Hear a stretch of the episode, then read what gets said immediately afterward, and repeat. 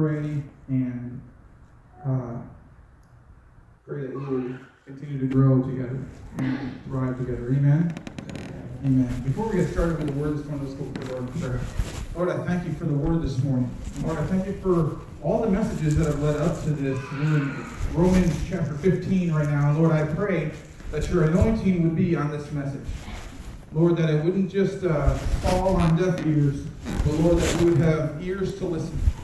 Lord, I pray this morning that this would be an impacting and lasting word. That we wouldn't just take it here and leave it here, but we would take it out into the world with us. Lord, we thank you and praise you for your presence in this place this morning. In Jesus' name, amen. Amen. This is the second to last chapter in Romans. Uh, last week we covered Romans 14. How many remember that? It was an interesting sermon. If you remember, Paul spoke about the stronger and the weaker in relation to the freedoms that we have in Christ, right? We talked about the different freedoms that we have, and, and our freedoms in Christ aren't to be hung over the head of those who are weaker, right? They're not to be hung over the heads of those who may be weaker in the faith, and we want to be careful that in, in enjoying our freedoms, it doesn't come at the cost of offending our brothers and sisters. We want to be so careful that in enjoying our freedoms, it doesn't come at the cost of offending our brothers and sisters. That was the that was the focus of chapter 14, and now we get into chapter 15. Chapter 15 continues to show how those who are stronger in the faith serve or can serve those who are weaker in the faith. Remember that in following Christ and his example, I want you to listen to this carefully, we are not first called to power and prestige. In following Christ and his example on the earth, we are not first called to power and prestige. We are called towards humility and service. Amen. That's not, we're not called to, to just be on our high towers, right? We're called to serve with humility. That's the crux of Paul's message as Romans 15 starts out this way. Go to the first line there. It says this in verses 1 through 3. We then who are strong ought to bear with the failings of the weak, and not to please ourselves. Let each of us please his neighbor for his good, leading to edification. For even Christ did not please himself, but as it is written, the reproaches of those who reproached you fell on me. Now, remember how I told you that Romans is full of just good, godly, practical wisdom. We then who are strong ought to bear with the failings of the weak and not to please ourselves. He reminds us of our responsibility in our faith. In this portion of Paul's letter, he begins to speak, he's speaking to those who are strong, those who are mature in the faith. He says, listen, it's our responsibility to, to bear them up. It says this We then who are strong ought to bear with the failings of the weak. Now, uh, I like what David Guzik says in his commentary. He says this the idea isn't really bearing with, but bearing up. The idea isn't bearing with somebody, but bearing up the weaker brother. We are supporting him with our superior strength. How many have ever bared with somebody? Come on. How many bared with somebody just this morning? How many bared with your spouse this morning? I love you, honey. My, my wife wants to put a Christmas tree where I don't want it. we're, we're just talking about uh, sometimes we bear with people, right? Well, you know, I'm just going to have to bear with them. Come on. You Maybe people, that right, Rhonda? Sometimes we just have to bear with people. But that's not what Paul's talking about here. Paul's not talking about just putting up with people or getting by in your conversations with people. He's talking about lifting them up or supporting them, bearing up people. When I think of this principle, the first thing that comes to my mind, and this may sound strange, but it's, it's going somewhere, is digging a trench. How many ever dug a trench? There's quite a few in here, I'm sure. Jonathan Mann. Your dad isn't here this morning. I know, I know uh, Suzanne's mom isn't feeling well, and so they're spending time with her, and that's okay. But I was going to pick on him this morning. But since he's not here, you're here. How many trenches would you say you dug, Jonathan? Uh, hundreds. Hundreds. How many got him beat? How many say you dug more than more than hundreds of trenches? Mike Hansen? Probably doing it more by hand than I am. But you're the expert, right? No. No? You sure you don't want me to talk to you over here? Okay. Jonathan, you dug you dug trenches, and, and he- here the trenches. And here's the thing: when I was younger, uh, I dug trenches. Now that might surprise some of you, but I had an intern. For one summer, I interned at the company my father worked at. My father was a truck driver and crane operator for a scrapyard in town called Padnos Iron and Metal. Padnos Iron and Metal. And so I worked, one of the many aspects of this job was that I was digging trenches. Now, we had to get a landfill down to level to build a foundation on. We had to dig trenches to lay pipe, or to lay tile, is what sometimes they call it here in Iowa. Well, we were laying pipe and we were digging trenches, and we had the benefit of a backhoe. How many are glad for machinery? Amen. We had the benefit of the backhoe, but the backhoe only got down so far. It only did so much. So the job required me to get down into the trench to make sure that we could lay the pipe that was needed for the project. Now, Jonathan, have you ever been down in the trench? Yes. How many ever been down in the trenches? Come on. Not, not talking about just the physical trench, I'm talking about down in the trenches. Now, one thing that I learned was this. In doing, this had to do with the strength of the trench wall. If it wasn't strong enough, it can do what, Jonathan? It will cave in. If the, if the trench wall isn't strong enough, if there's weakness in the wall, it can mess up the work. Right? If there's weakness in the wall, it can mess up the work. So to ensure that the wall doesn't cave in, you have to shore it up or bear it up with a strong structure. This is the analogy that comes to my mind when I think about the strong bearing up the weak. When your brother or sister is weaker, it's our job as the stronger to come and shore up that which would otherwise fail. That is the essence of serving. Amen? It's the essence of serving. Where your walk may be weak, my walk may be strong. Where my walk may be weak, your walk may be strong. There's areas of my life I'm weak in and others are strong in. There's areas of your life that you're weak in and others are strong in. But rather than just bear with your failing and take it as another downfall of a weak brother, I stand beside you in the trenches with you. And when you begin to fail, my faith and strength help bear you up and secure the walls. Amen? That's our job as Christians to help bear up, secure the walls. And reading this passage, I like how the message paraphrased it.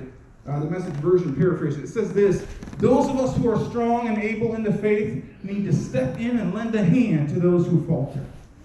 And not just do what is most convenient for us. Strength is for service, not status. Each one of us needs to look after the good of the people around us, asking ourselves the simple question how can I help? Because that's exactly what Jesus did. He didn't make it easy for himself by avoiding people's troubles, but waded right in and helped them. How many know sometimes it's easy to avoid troubles? So, oh, this person's going through this. Oh, we're just going to avoid it. Oh, this person's going through. Oh, just let's just avoid that. Let's. I, we got other bigger fish. We got bigger to fry. Right? We got other people to help out. We got other things to do. We don't. We, we can't bother ourselves with the closet right now. We got other things to do. We can't bother ourselves with children's ministry right now. We got other things to do. Oh, I, I mean, I couldn't imagine being an usher and the pressure. I got other things to do, right? And that says this. I like this at the end of verse 3. The reproaches of those who reproached who, who reproached you fell on me. Uh, what does that mean, Pastor David? It simply means this. I took on the troubles of the troubled. I took on the troubles of the troubled. How many know there are times when in our weakness we need people to come beside us and lift us up? I mean, this is this is one of those aspects of where our pride gets stripped away. Our pride gets stripped away when in our weakness, whether it be by prayer or practice, we as Christians are called to, as the strong are called to lift up those who are weak. How many know it's very easy to say, Oh, I'll pray for you. Somebody says, Well, I'm really going through this right now. Oh, yeah, I'll, I'll pray for you, brother. And I think that we should be praying for each other, but more than prayer, I think in practice is where it's more powerful at times. Because sometimes I, I don't need your prayer as much as I need your help. Come on, you hear what I'm saying? I, I, I, need, I want both. I want both, don't get me wrong. But a lot of times as Christians will say, okay, I'll, I'll pray about that. Instead of stepping in and doing the work for him. Is he trying to escape? That's all right. Whether it be by prayer or practice, we are called to lift up those who are weaker. There's two points I want to share with you about this. Uh, we don't want to get prideful about our strength. As Christians, we don't want to be prideful. Our strength is in Christ. Amen. It's not in us. Our strength is not in us alone, it's in Christ. We don't hang it over somebody, but let them know with humility that we can help them. Hey, listen, I've been through this too. Let me show you how I got through. That's where now, you know what? I used to be weak in this area, but now I'm strong. I'm not prideful about my strength. I'm, I'm humbled enough to say, hey, listen, you went through the muck and the mire. I went through the very same thing. Let me help you get through it. You're going through it right now. I've been there. Let me help you. Amen? As Christians, we that, that's our, our job is as stronger, to lift up the weaker. Number two, the second point is this. It doesn't mean that we enable weakness. Oh. The Bible says, in leading to edification. In leading to edification, some people will try to drain you. Amen? Uh, really, man, you know what I'm saying? Some people will try to drain you. Well, you know, I'm just weak, brother. I just, I just need your help. Well, no, no, no. sometimes to edify means to encourage and to improve, not to let stay the same. Not to just enable weakness. That's not what our job is to do. To edify, we want to strengthen the weaker to help them become strong. Amen? That's what we want to do. And then Paul says this, verse 4. For whatever things were written before were written for our learning, that we, through the patience and comfort of the Scriptures, might have hope. You know, there's times where I, where I'm preaching and I have to break down Scripture. This does not have to be broken down. This is pretty plain spoken. Whatever things were written before were written for our learning, that we, through patience and comfort of the Scriptures, might have hope. That's pretty clear spoken, right? Now may the God of patience and comfort grant you to be like minded toward one another, according to Christ Jesus, that you may with one mind and one mouth glorify the God and Father of our Lord Jesus Christ. Therefore, receive one another, just as Christ also received us to the glory of God. How many, how many know it's not about us? Amen? Say it's not about me. It's about the glory of God. All of what we should do should be to glorify the Lord. Amen? How do we do that? How do we do that? May the God of patience and comfort help us to be the same way towards each other. May the God of patience and comfort, patience and comfort is how we should respond and react to one another. With patience and comfort. It's not easy. Amen? We live in a patience-less society. How many know that we live in, in a society where there's zero patience? None. Do you want to know how I know? I, I, I looked this up. This is interesting. The 10 most annoying sounds in the world. Uh, there's a top 10 list of the most annoying sounds. It was done, I'm sure it was done scientifically where they did all that. Uh, number four. What do you think it was? If you're young, you might not know about this. We used to connect to the internet through what was called a dial tone. I remember. I, I should play it for you right now. Okay. No, okay. Uh, there was a dial-up tone to get on the internet. It took about a minute, minute and a half tops, depending your speed and connection. The most annoying sound in the world. People couldn't stand it because they had to wait for the internet. Gilbert Gottfried was like number three. So, you know his voice, you know what I'm talking about. Our culture, though, has been. How many know the words of, of the, uh, the song by the band Queen? Where he says, I want it all, I want it all, I want it all, and what? Come on, you, you bunch of holy people, you know who Queen is. You kidding me? They're coming out with a movie. I, there, Joan knows. If it's a movie, Joan knows. I want it all and I want it now. That embodies our culture. That's what our culture is all about now. I want it all, I want it all, I want it all, and I want it now. But that's not reflective of the character of God. That shouldn't be reflective of the character of a Christian. God is patient. He's comforting, and the Bible says that we should be the same in receiving one another.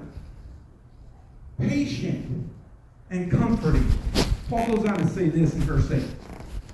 Now I say that Jesus Christ has become a servant of the circumcision for the truth of God to confirm the promises made to the fathers. This has to do him relating to the Jewish leaders and the people. And that the Gentiles might glorify God for his mercy, as it is written. Paul is saying that Jesus was both a servant to the Jews and the Gentiles. And then he gives them these four prophetic examples. He says this, it is written, the examples from Scripture, it says this, as it is written for this reason, go to the next slide, I will confess to you among the Gentiles and sing to your name. And again he says, rejoice, O Gentiles, with his people. And again, praise the Lord, all you Gentiles. Meaning the Gentiles, it was foretold that they were going to be worshiping Christ, that they were going to be worshiping God. And again, Isaiah says, There shall be a root of Jesse, that is Jesus, and he who shall rise to reign over the Gentiles, in him the Gentiles have hope. In him the Gentiles have hope. And Paul is now coming to the end of his letter, towards the end of this letter. We're in chapter 15, there's 16 chapters in Romans. A lot of Romans, uh, the end of Romans is greetings to people that we're going to get into in a couple weeks here. But Paul is nearing the end of this letter and he offers up a prayer for them in verse 13. It says this Now may the God of hope fill you with all joy and peace and belief, that you may abound in hope by the power of the Holy Spirit. That again. Now may the God of hope fill you with all joy and peace in believing, that you may be that you may abound in hope by the power of the Holy Spirit. That's an awesome prayer. Man, that's an awesome prayer. It's a prayer, by the way, it's a prayer for them and for us. It's a prayer that we'll hear again. From verse 14 to the end of the chapter, Paul speaks very clearly about what he's been told about their group of believers. There's been this group of believers in Rome that we've been, we've been talking about this entire time. It's Paul's talking about. And he talks about what he's been told about their group as well as what God is doing in him. He says this, verse 14. Now I myself am confident, this is good, concerning you, my brethren, that you are also full of goodness, filled with all knowledge, able to also admonish one another. Nevertheless, brethren, I have written more boldly to you on some points, as reminding you, because of the grace given to me by God, that I might be a minister of Jesus Christ to the Gentiles, ministering the gospel of God, that the offering of the Gentiles might be acceptable and sanctified by the Holy Spirit. Jesus Christ of the Gentiles. Interesting. Paul says to the believers this You're doing well. He says to the believers, You're doing well. He's heard about the grumblings and some debates, but overall, the health of the believers is good.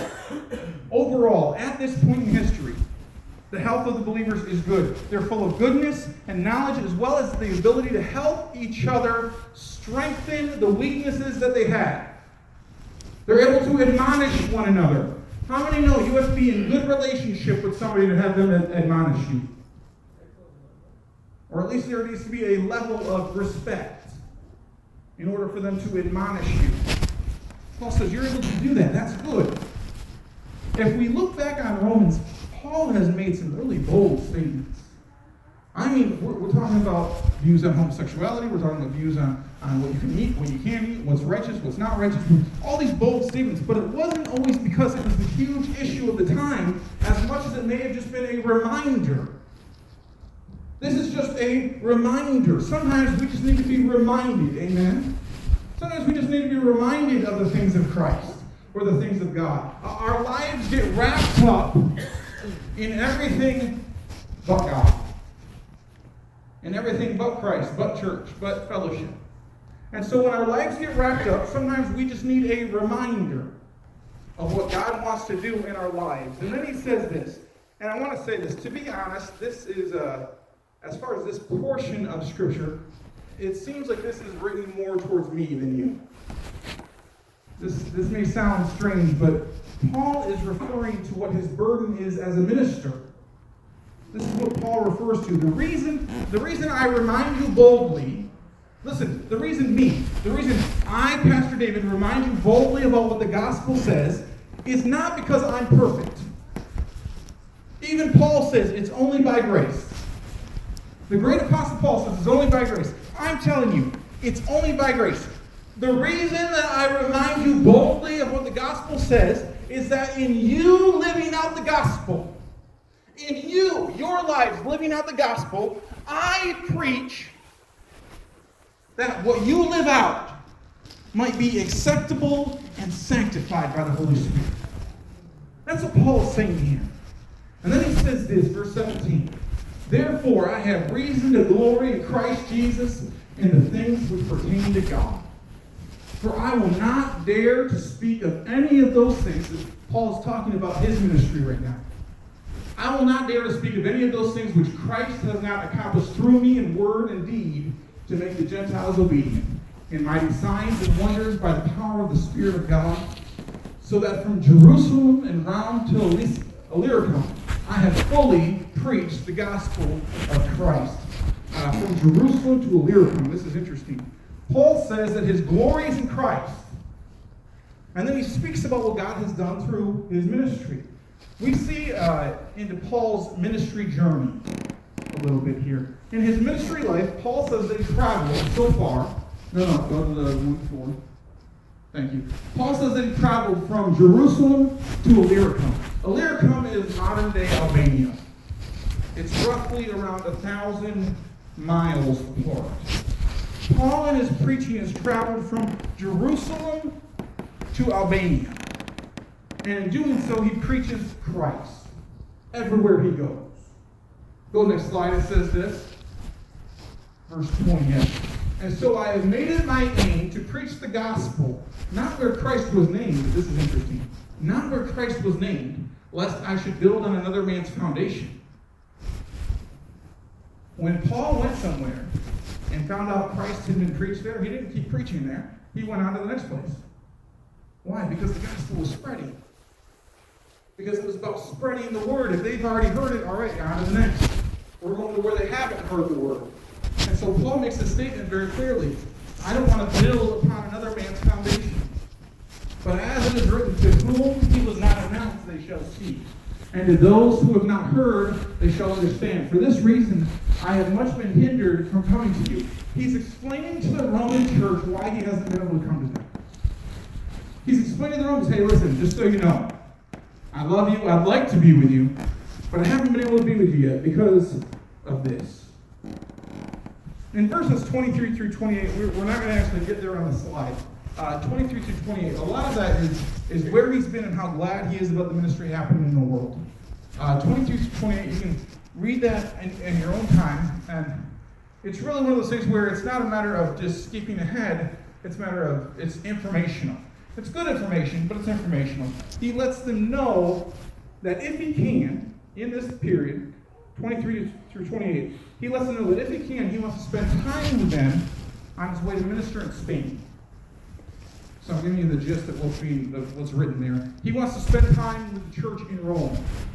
In verse 29, he says that when he eventually gets to them, it will be in the fullness of Christ. When eventually I get to you, it will be in the fullness of Christ. How many know much about Paul's life? How many know much about Paul's death? Because while we know he gets to Rome, he doesn't go as a free man. He gets to Rome as a prisoner. When he's in Rome, he's a prisoner. And Paul was well aware of the risk was, of, of him preaching. I think about that sometimes. I think about the risk of the initial preachers. I think about the culture in America, and, and one day it may be a risk for me to preach the gospel. It may be a risk for you to share the gospel someday. We're not there yet, but you know it's getting closer. We're not there yet, thank God. But you can tell it's getting closer. Paul, he knew about this risk because he was preaching and he's arrested. And even as a prisoner, he continues to preach Christ. Even as a prisoner, he continues to preach Christ. And, and he ends the chapter, he ends chapter 15 with a request. He ends this chapter with a very simple yet all important request. Go to the next slide. It says this Now I beg you, brethren, through the Lord Jesus Christ, that through the love of the Spirit, that he would strive together with me in prayers to God for me, that I may be delivered from those in Judea who do not believe, and that my service for Jerusalem may be acceptable to the saints, that I may come to you with the joy by the will of God, and may be refreshed together with you.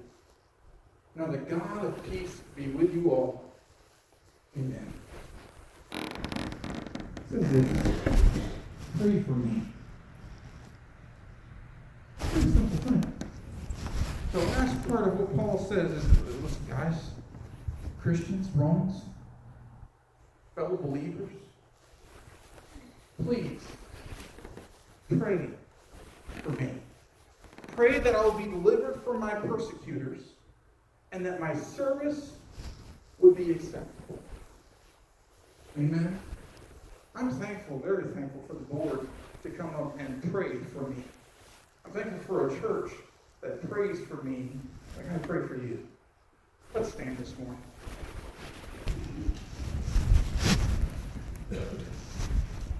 Let's pray.